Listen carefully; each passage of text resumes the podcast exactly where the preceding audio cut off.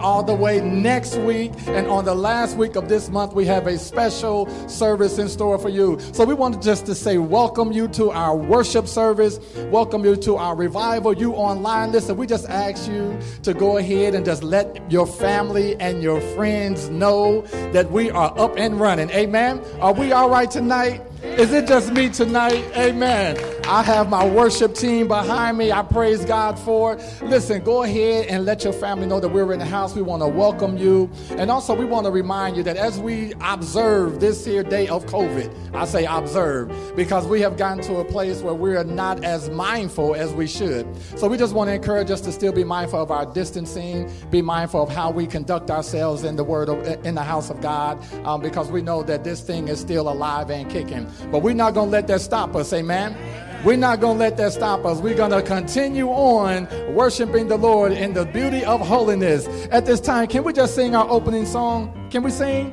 Amen. Amen. All over the building. Come on. Sing a wondrous love of Jesus. Sing his mercy and his Come on now. In the mansions bright and blessed. He'll prepare for us a place when we all, when we all get to heaven. What a day of rejoicing that will be. Well, when we all see Jesus, we'll sing and shout the victory. Come on, family. Onward, walk the pilgrim's pathway. Clouds will overspread the sky. But when traveling days are over, will no shadows not aside. Well, when we all get to heaven, what a day of rejoicing that will be when we all see Jesus. We'll sing and shout the victory. Verse 3, come on, family. Thus then be true and faithful, trusting, serving every day. Just one glimpse of Him in glory the toys of life repay. Well, when we all get to heaven, what a day of rejoicing that will be when we all see Jesus. We'll sing and shout the victory. Onward to the prize before us. Soon His beauty will behold. Soon the gates will be open, and we shall tread the streets of gold.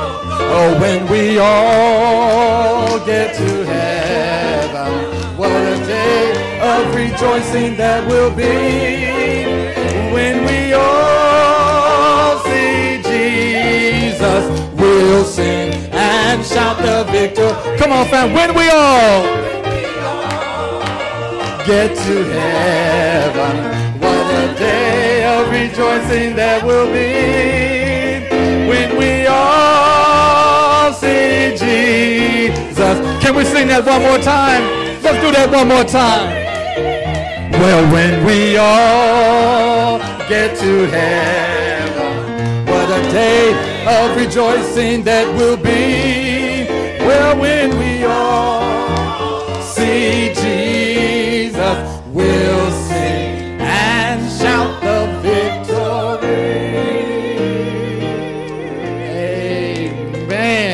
Amen. God is good. And all the time.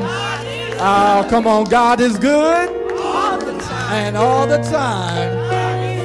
Amen. Amen. Bless the name of the Lord. I see why the Lord says that he need the minstrels to go forward. Amen. Because there's something about praise and worship that send you on your way. You can go do big things when you have somebody behind you. Come on, somebody. You have a choir behind you. At this time, we do want to encourage you to let your family and friends know that we are here. Um, we want to welcome to our sanctuary worship time tonight.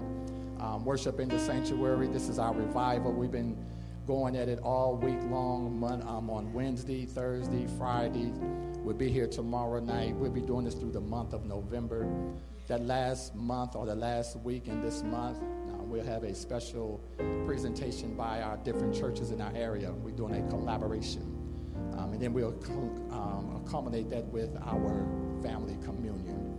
Um, and so we just want to thank God for this opportunity to come together tonight. Listen, tell your friends, tell your family that we are in the house. Let us um, bow our heads for word of prayer, do our special prayer time, and then we have the choir will come back and bless us, or the praise team will come back and bless us with a song, and then you will hear from the word of God. Let us pray. Loving Lord, our Father and our God, again, we're so thankful, so privileged, and so honored to be able to come before you. We recognize, oh God, that there's nothing that we have done, but it's all because of you. So we thank you for our last night lying down and our early morning rising. Thank you for covering us and keeping us and bringing us to this place of worship. I want to ask now, oh God, that you will be with all of our family and friends that are viewing online. I ask that you will cover and keep them as well. You know what they need before they're in need of it. I ask that you will cover our family members, those that are battling with COVID, those that are dealing with health issues and challenges, those that are in the valley of decision, that you will cover them as well. But Father, tonight, as we enter into your presence, we seek your covering over us. That when we leave here tonight, we will not leave here the same way we came, but we will leave here with a newfound love for the things of God being drawn closer to you. Thank you again for this privilege.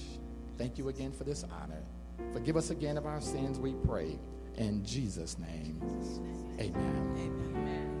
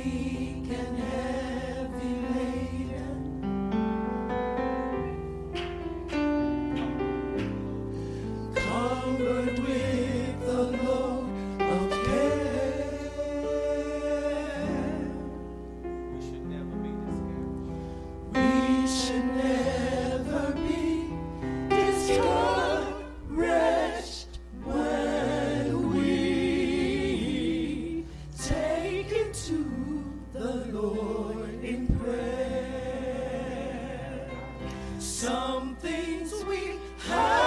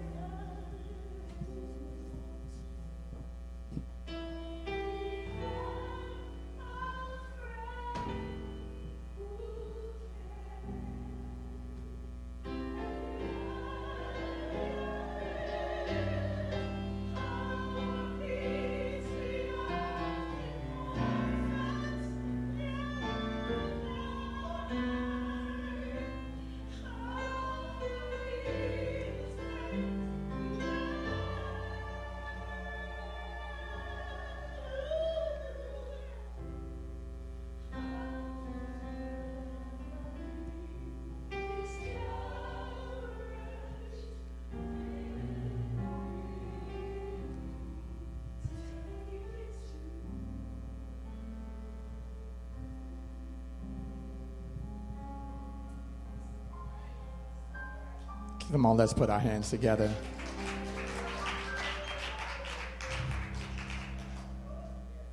Whatever it is that you're going through, you can take it to the Lord in prayer. That's the, one of the benefits of knowing Jesus. That you can call on him anytime, any day, any night. It doesn't matter how big the problem is or how small the problem is. He is faithful. He is just and he is loving. He's kind. Amen. He won't tell your business. He he's just a good God. He's a good guy all by himself. He don't need our help. He don't need your help or my help. All of my help comes from him.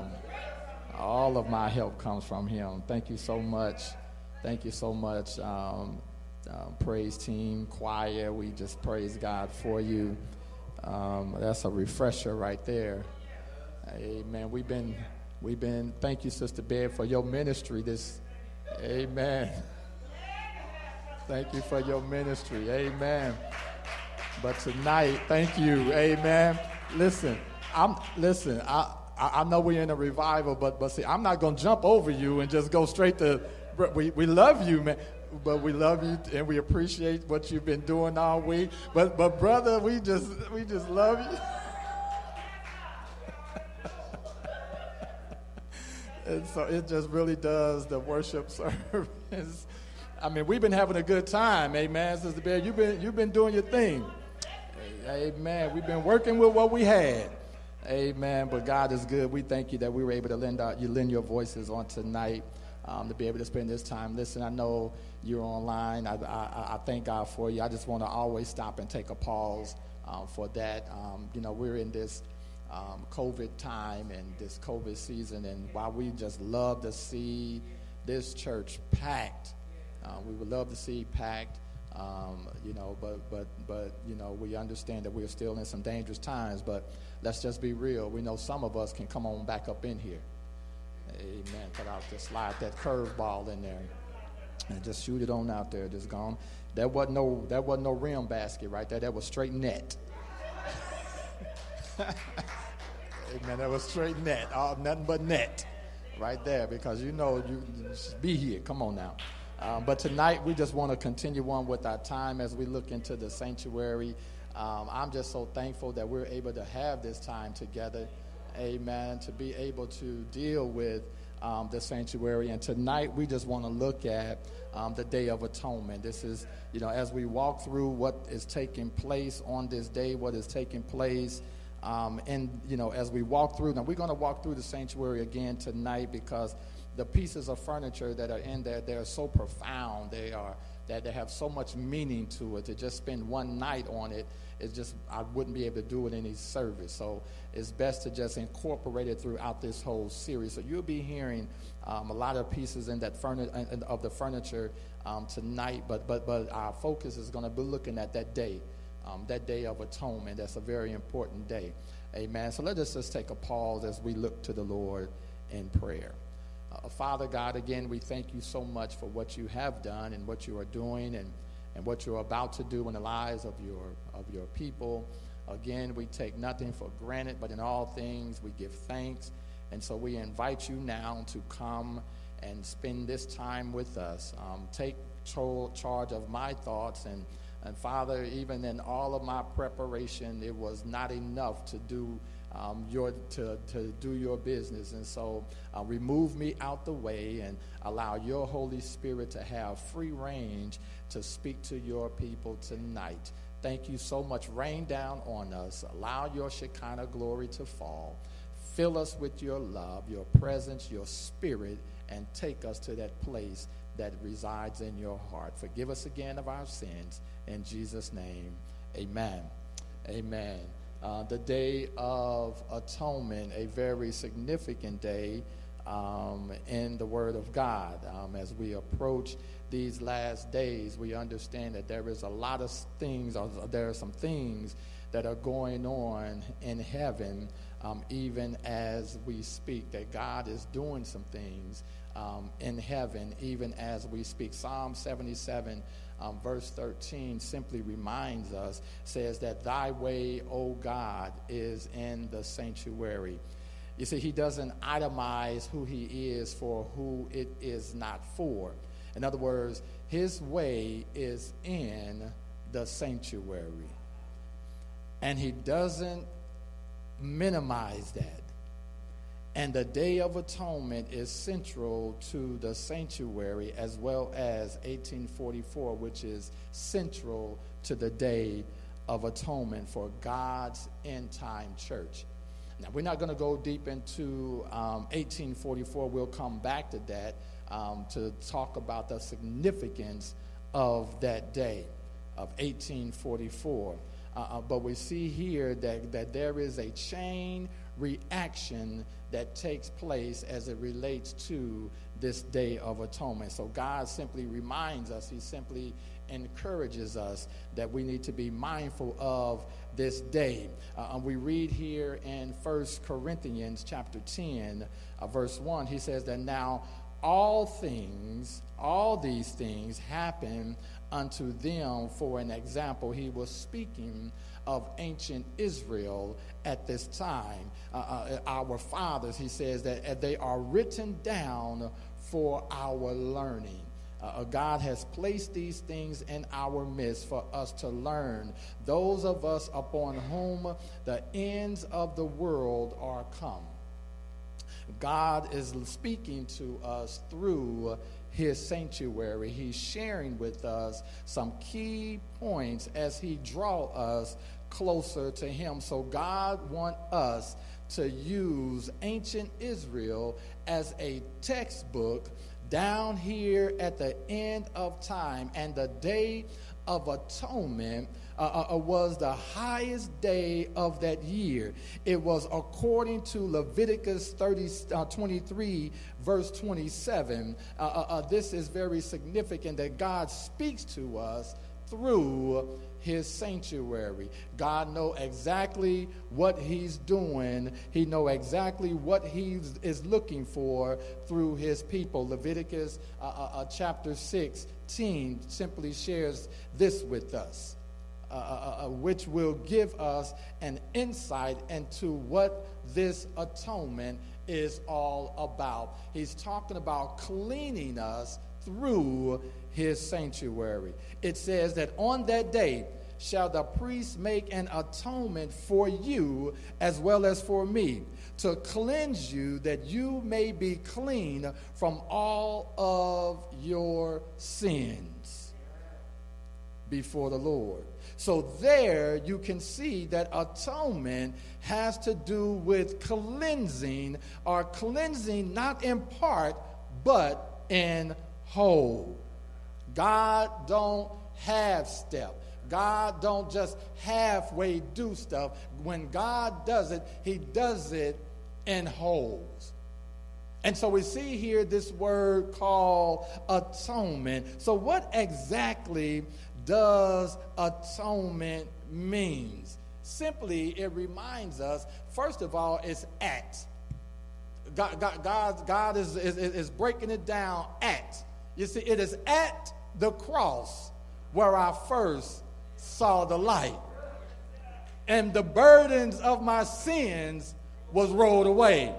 You see, it was at the appointed time that God sent his son down from heaven, uh, uh, down here to earth, to die for your sins and mine. See, it was at that uh, uh, uh, baptism where we can witness the Father, the Son, and the Holy Ghost. You see, at is very significant. See, God understood that we need to, to, to, to be at as we approach the end time. So we see the atonement. First of all, it means at. Not only that, but it means one. So the Word of God reminds us that there is only one Father, one Son, and one Holy Ghost. God is calling us to have one mind, and that mind is the mind of Christ. So God is saying, I need you to be at one with me. And that's what this word atonement is simply reminding us to be at one. God meant what he said when he said, Come unto me, all ye who are heavy laden, and I will give you rest. God meant what he said when he woke us, when, when, when, when he laid his life down, that you and I may have. God meant it. God meant it when He told you that you will be the head and not the tail. God meant what He said when He said that if you would forgive if you will ask me to forgive, and I will, I, I, will be faithful and just to forgive you of your sins. God is reminding us that when we look at this thing called atonement, now this thing only happened once a year. It was only once a year that the priest would go into the most holy to, to minister the last sacrifice in the holy place. And so, the word atonement simply means at one with God. At one with God. Ecclesiastes uh, uh, chapter 3, verse 1 simply tells us that to everything there is a season and a time, to every purpose under heaven. God said there is a time for everything, that nothing happens by happenstance, that there is a reason for what is going on in the world today. As crazy as things are, and as messed up and as mixed up as things are, when we look at the sanctuary, God is reminding us that, that everything that is unfolding right now, He meant for it to happen.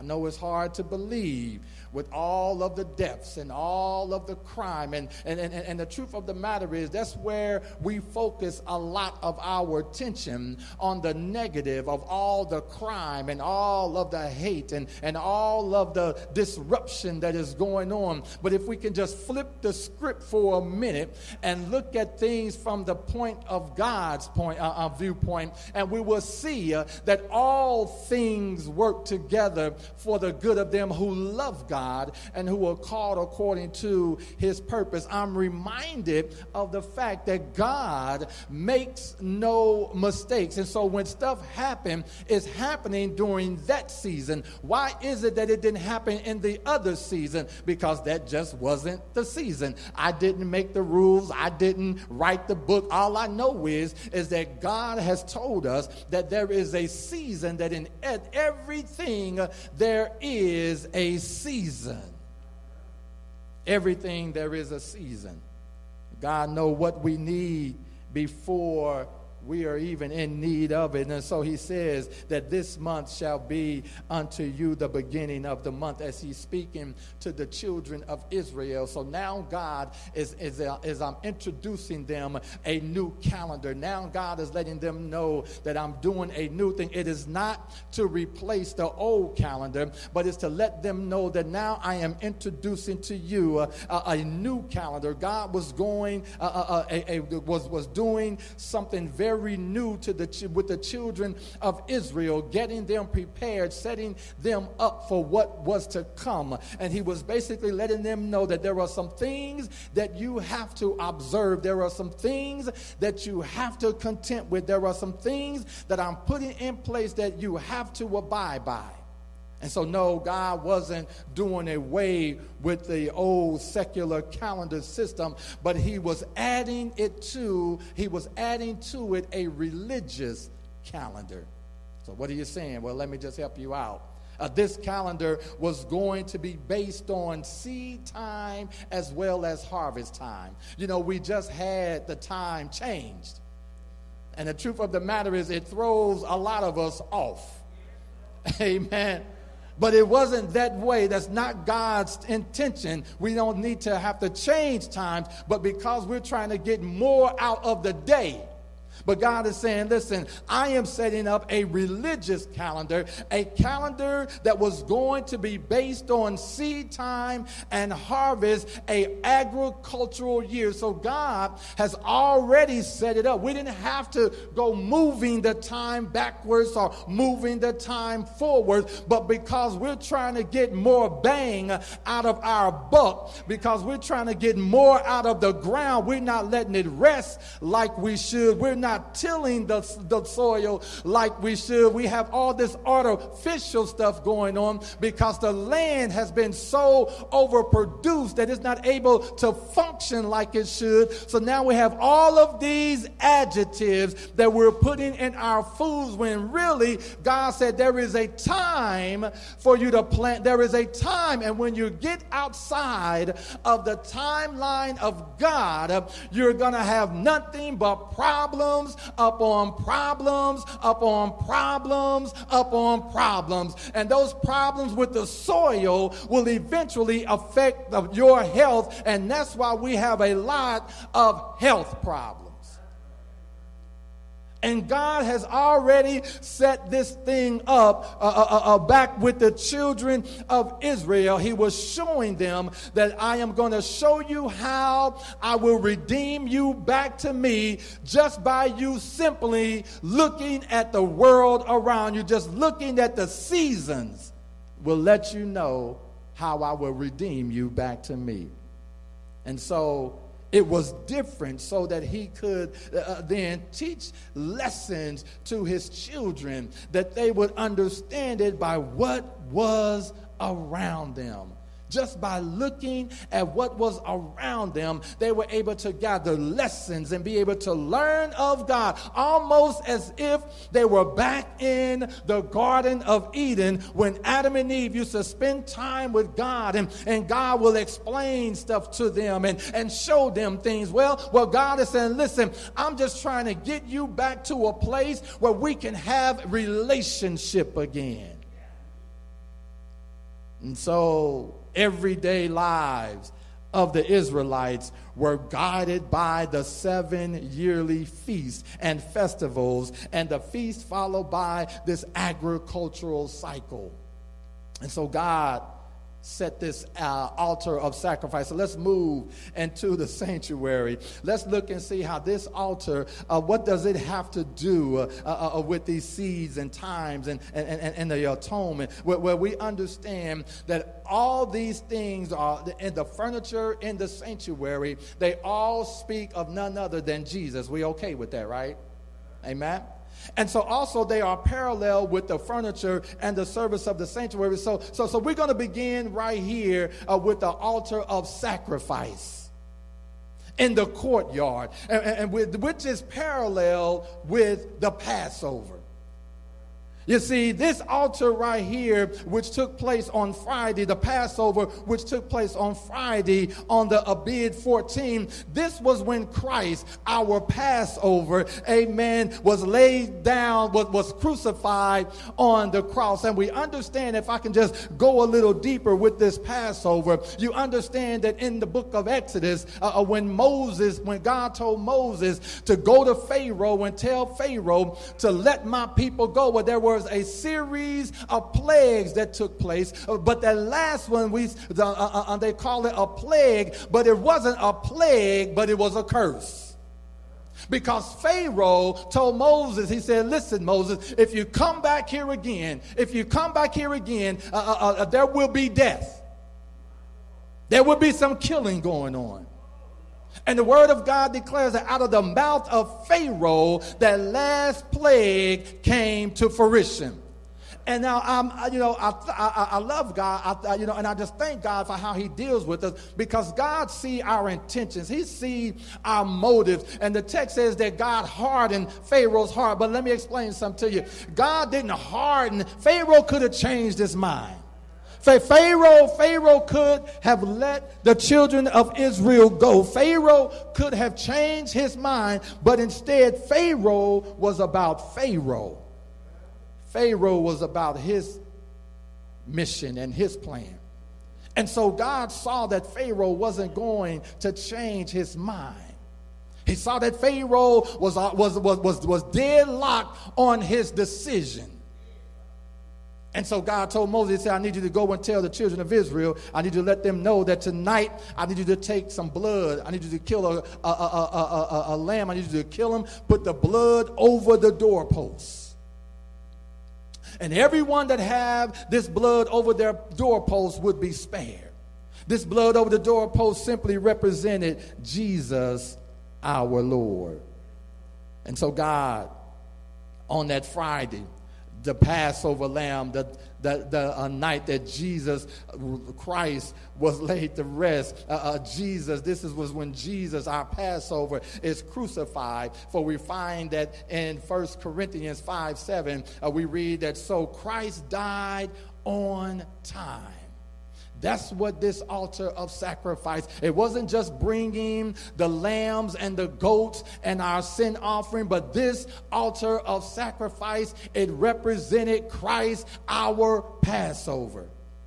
And so we no longer have to go uh, to the table, uh, uh, uh, uh bring sacrifices no more, for Christ is now our Passover.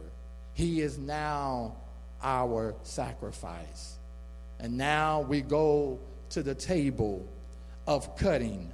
Uh, uh, on the north side, according to the text. You see, those are only recorded in Ezekiel chapter 40. You see, there's, the, there's a table over there where, where, where, where they were to bring uh, uh, the animals to, uh, uh, bring these animals for inspection, because the Bible says they are to come without spot and without a wrinkle. So before they make it to even the table of sacrifice, there is an inspection that needs to take place.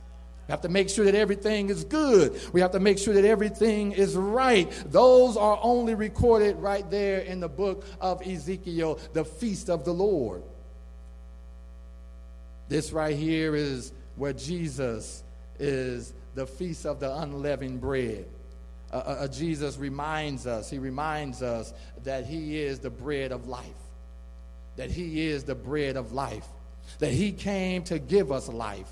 You see, we understand that this here parallel with the feast of unleavened bread, uh, uh, the cutting board. It parallels with the feast of the unleavened bread. Unleavened bread is dead bread.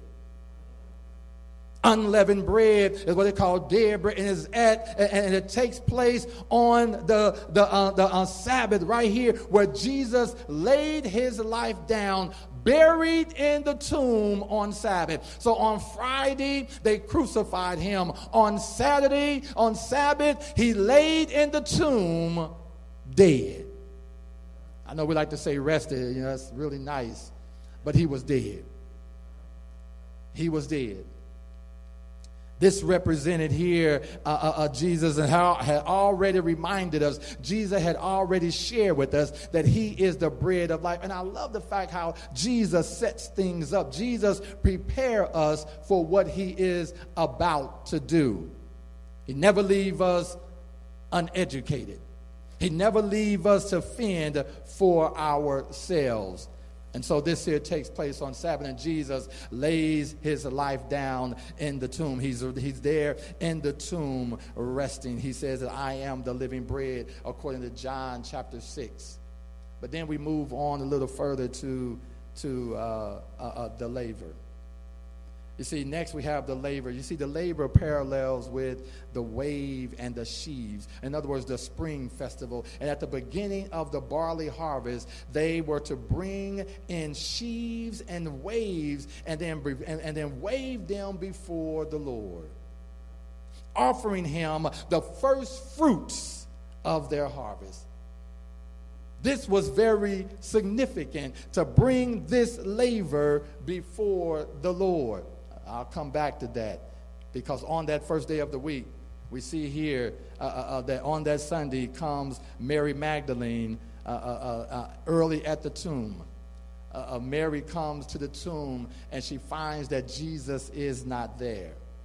Jesus isn't in the tomb anymore. He has been, he, he is risen on that Sunday. So that means that Christ had resurrected. He was no longer there. He was risen right on time. Everything that God had set up from the beginning had taken place, and everything was being done right on time. I want us to remember that right on time. Now we can go inside of the tabernacle. And the first apartment, known as the holy place, we see here these candlesticks. Now, these candlesticks parallel with the Feast of Weeks, or what we call Pentecost. And is there the taking place on the sixth or the fifth day from the wave offering or the fifth day from the resurrection of Christ? And that's when what Jesus is talking about in John 16, verse 7, when he says, I it, it is it is expedient for me that I go away. It's expedient that I leave. It's expedient that I leave here and go away because if I do not leave, then the comforter will not come. And so in Matthew chapter 24, Matthew chapter 24, we see here that Jesus was set up his application and fulfillment of that very day. It says that, and the gospel of the kingdom shall be preached in all the world as a witness unto all nations. And so then we move on across the room. We move on across the room and we see here that, we have this here, um, the table of showbread. We see here that this bread on the table, which represents, uh, uh, you know, there are so many representations, but I, I, I like to just stick with the fact that Jesus says that I am the bread of life. Uh, uh some say it represents the Old and the New Testament. Some say it represents it, it rep- represents the 12 tribes of Israel. And I would like to say to you that all of you are right. Because at the end of the day, even the tribes of Israel represented Jesus Christ. It all points to Jesus. It all points to Jesus. And so I thank God that He never leave us and He never forsaken us because Jesus reminds us, he says that this gospel of the kingdom shall be preached in, uh, in the whole world and the testimonies of all nations, and then will the end come. So God is laying some things down, He's setting some things up, He's putting some things in place. And so now we look at it going into uh, uh, uh the most holy. And there's only one piece of furniture that we find in the most holy. We find the Ark of the Covenant. Let me back. I know somebody say, well, you forgot one piece of furniture, preacher. You forgot uh, uh, the altar of incense. Well, we'll come to that because as we enter into the most holy place, that there we find just one piece of furniture, and it is, as I just said, the Ark of the Covenant. But on the Day of Atonement, there is the golden censer between the two cherubims.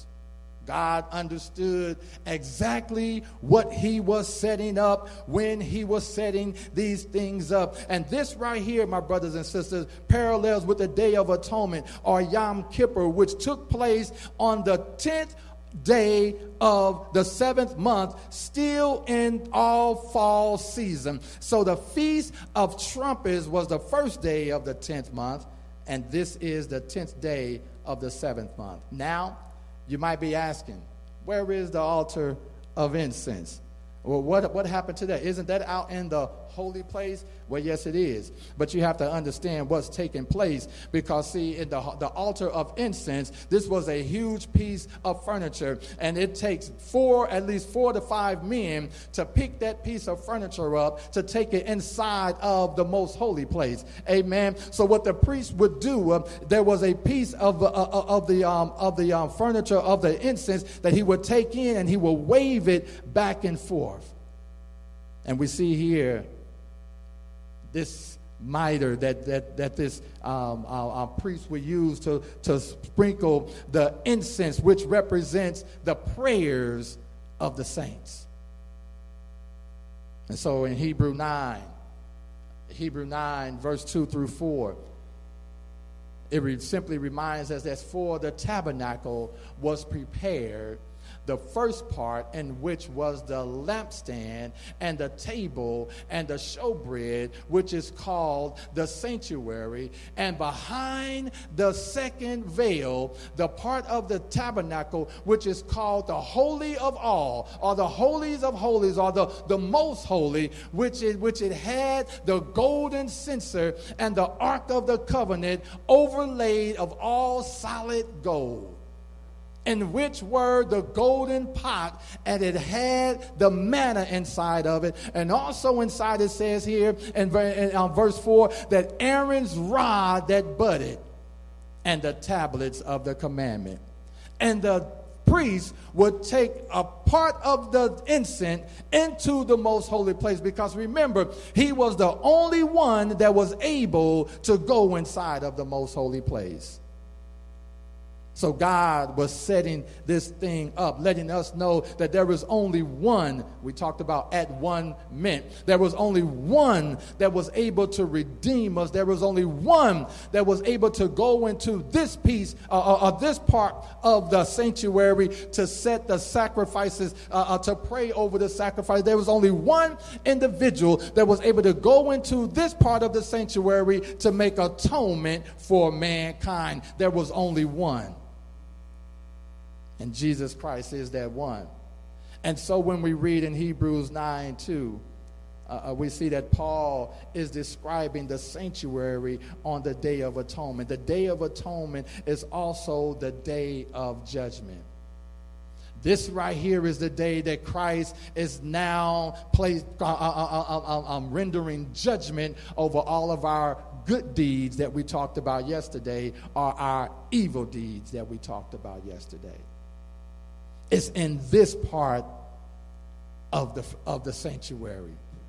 On the day of atonement, how God is showing us through all of these seasons all of these seasons, the harvest time, and bringing all of these festivals. Every festival had a meaning. Every party, as you would, had a meaning. Every celebration had a meaning. Everything had a meaning, and everything was to set the Israelites' mind in a place to where they are recognizing that God is redeeming them back to Him.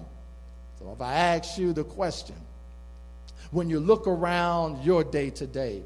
Does your life represent God? Does it reflect God redeeming you back to Him when you are performing the services of the day? Do you see God redeeming you back to Himself? When you look at all that's going on in your world and in your day to day, is it a reflection of God redeeming you back to Him? For Revelation 14 7 simply says that we ought to fear God and give him glory. Worship him who made heaven and earth, the sea and the spring of waters. God is calling us back to worship. In the sanctuary, it's about worship. When we deal with the manna, it's about worship. God told Moses when he stood on Mount Sinai, he said, Take off your shoes because the place in which you are standing is holy, is a place of reverence, the place that you ought to be mindful that you're in, a, in the presence of an awesome God. And whenever you come in the presence of an awesome God, a holy holy God, you can't help but to give him worship. If we don't feel worship, if worship don't ooze out of us when we think of God, then we ought to check ourselves because we're about to wreck ourselves because God is calling his people back to a place of worship as we move through life. Although we're not setting up tabernacles right now, although we're not setting up places of worship as such in the olden days, but what we're saying is that God is calling his children back to a place where we can worship him. Even at the laver, we worship him. We worship him at the altar of incense. We worship him at the table of showbread. We worship him even when we experience the candles in our lives. We worship God all through the sanctuary. And why are we worshiping him? Because the Bible simply reminds us that he's risen. I love the fact that he has risen. You know, I love the fact, and we talk a whole lot about him dying for us, but I pray and I praise God for his death. I praise God that he took the pain. Uh, when you see these pictures of, of, of, uh, of um, Christ being beaten and, and, and the blood, it, it, it, looks very, very painful. And, and so I don't want to minimize uh, um, him taking my lashes. But oh, and I thank God for laying in the grave, amen. But oh, if he had not risen, if he had not risen, then everything he did on day one when he was a toddler uh, playing in the front yard, everything he did as he grew up and he began to call the disciples to ministry, everything he did when he went to the Jordan to be baptized, everything he did by giving sight to the blind, everything that he did as it relates to giving those that couldn't hear the ability to hear, everything that Christ did, even by drawing you and me in here, if he had not risen. The truth of the matter is, if Christ had not risen, we wouldn't be here right now. Uh, we wouldn't have the, the ability, amen, to call on him if he had not risen. If he had not risen, then we wouldn't be able to stand here professing a God that is able to heal from the uttermost to the gutter, from the guttermost to the uttermost. We wouldn't be able to proclaim a God that has all power in his hand if he had not risen. If he had not risen, then I wouldn't know that there is a God that can keep me in perfect peace if he had not risen. If he had not risen, then everything that I've been going through would be of naught. If he had not risen, I would probably still be stuck on stupid. Come on, somebody. I don't know if I could say that, but it's out there now, Elder. It's out there now. I didn't even. is that it's out there? If he had not risen, I would still be lost. But because of his love, because of what he did, because of him going into that room on the day of atonement because he looked beyond my faults and he saw what I was in need of. That God now said, I will do this for you, even though you don't understand why I'm doing it, even though it doesn't make sense why I'm doing it, even though it don't register in your mind while I'm doing it. I'm going to do it because I know what you need, even though you don't. Know what you need before you even formulate the thoughts in your brain. I know what you need. I know how much you need. I know when to turn it off and I know when to turn it up. I know when to do what I need to do in your life. I know you think you have all the answers. I think you think I, I, I know you think uh, uh, that, that you have all of the uh, all the wisdom you need to get you from point A to point B. But I would just like to remind somebody here tonight that you don't have all the answers that God said, I'm here to make atonement for you. Because his way in the sanctuary and every piece of the furniture as it relates to the children of Israel and how he laid all of these things out for them, he's laying the same thing out for you and for me. He's letting you know that I am the way. He's letting you know that there is only one door that you can go through. Yeah, you don't have a tabernacle in your backyard that you can see, but God lets you know that He is the door because there are so many other avenues that we try to go down to try to get relief. There are so many doors that we try to go through to try to get peace. There are so many doors that we try to go through to get help. And God is saying all of those doors won't get you the help you need. All of those doors won't get you the peace that you're looking for. All of those doors won't get you the success that you need because I am the door, I am the way, I'm the truth, and I am the life. No one gets to the most holy, no one gets to the Father but by me. He says, I am the bread of life. I'm the bread of life. I'm the one that's going to take care of you. You're looking at all of these things, and the truth of the matter is, you know, as many times as I've said it, it seemed like I, the Lord ought to move on me. I would think the Lord would say, you know what? Your people got it now. My people got it now. But the truth of the matter is, some of us, we still don't get it. That Jesus is our bread. He gives us a life. He gives us what we need. He gives us everything that we deserve and everything that we don't deserve. That's how much, that's how good God is that he give you what you don't deserve. He gives you what you deserve, and then he'll give you what you don't. Because none of us deserve to be here right now.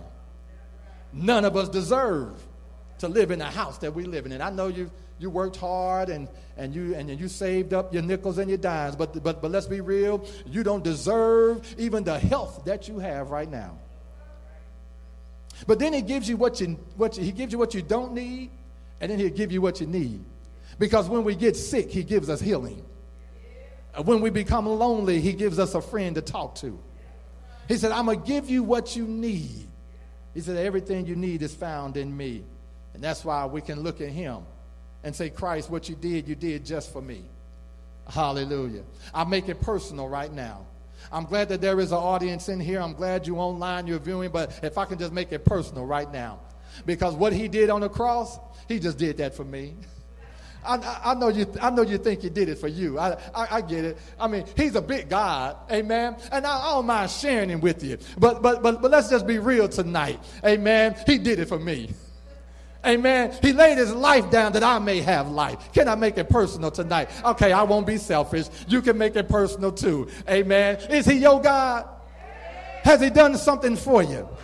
Did he put food on your table? Clothes on your back? Did he wake you up this morning? Oh, he's a good God. So whatever he has done, amen, he did it just for you. It's the kind of God we serve. He's able to love all of us the same, but yet love us individually. He's able to be faithful to you and faithful to me without compromising. That's how good God is.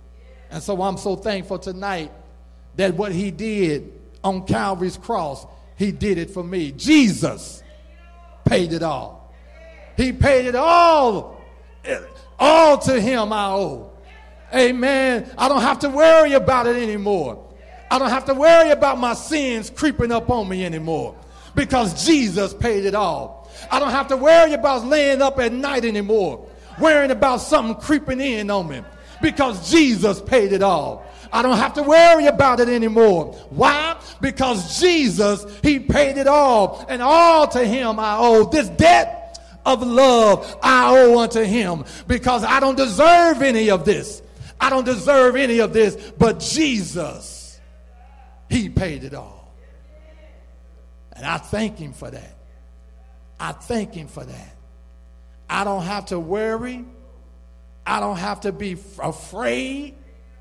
I don't have to be fearful because I can just look at what he has done through the sanctuary and look at how he uh, uh, um, led the children of Israel and also just simply look at how he led me. When I look back over my life and I think of all the things that I've done and all the places that I've gone, knowing I shouldn't have made it but God, in His wisdom, looked beyond my faults and He saw my needs. And so God held back the death. He held back uh, uh, uh, um, um, um, foolishness. He held back strife. He held back all of those things that should have taken me out. He said, Because I'm looking down the road and I see him doing a great service for me. My brothers and sisters, that's why we can't count folk out. That's why we cannot count folk out. We can't write folk off. Because they may look like one thing, but God see them in another light. Because you can't see what God see. See, we can't see what God see. Because as I stand here, and if you and if you were able to just roll back the scroll, and if you were able to see me uh, back in the 80s, you would say, No, that's not my pastor. That can't be my pastor. Lord, you saying he's the one? You mean he's going to be the one? You mean that one right there? And he would say, Yes, that's the one. God had told you back in the day that you would be the one leading the praise team. You would be the elder of the church. You would be like, You sure? You're talking about me. You really mean me? God said, Yes, I really mean you. Because I see what you don't see. I see what you don't have the ability to see. And if you will just simply trust me, I'll cover it all. I've already covered it all. I have already dealt with it. I just need you now to lift me up do what I've called you to do and let me do the rest. Can we do that tonight? Can we just let God be God? Can we just let God be God? And we do what God has called us to do and let God do what God has already done. Father God, again, we thank you so much for what you've done, what you're doing, and what you are about to do. You are truly an amazing God. Without you, we're hopelessly lost. But with you, Father, we are more than conquerors. Father, there is so much going on in the world in which we live in. It's shaking us up sometimes. It's causing us to scratch our heads, and our faith is being tested. But Lord, it's a blessing to know that, that you will put no more on us than what we're able to handle. That you're going to see to it that we make it into your kingdom if we but just trust you, if we but just lean on you. So we thank you for what you've done, what you're doing. We thank you for what you are about to do. Forgive us again of our sins, we pray.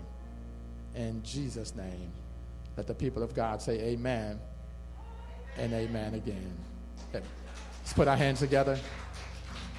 Let's put our hands together. We want to remind you that on tomorrow, we'll have our worship time together at 11 o'clock. We'll also come back here at 7 o'clock. Keep me in prayer. Keep me in prayer. Um, and we know that God is going to do, continue to do what He's already been doing. Thank you again. God bless you, family. You have a blessed Sabbath, and we'll see you again in the morning. God bless you. If you have a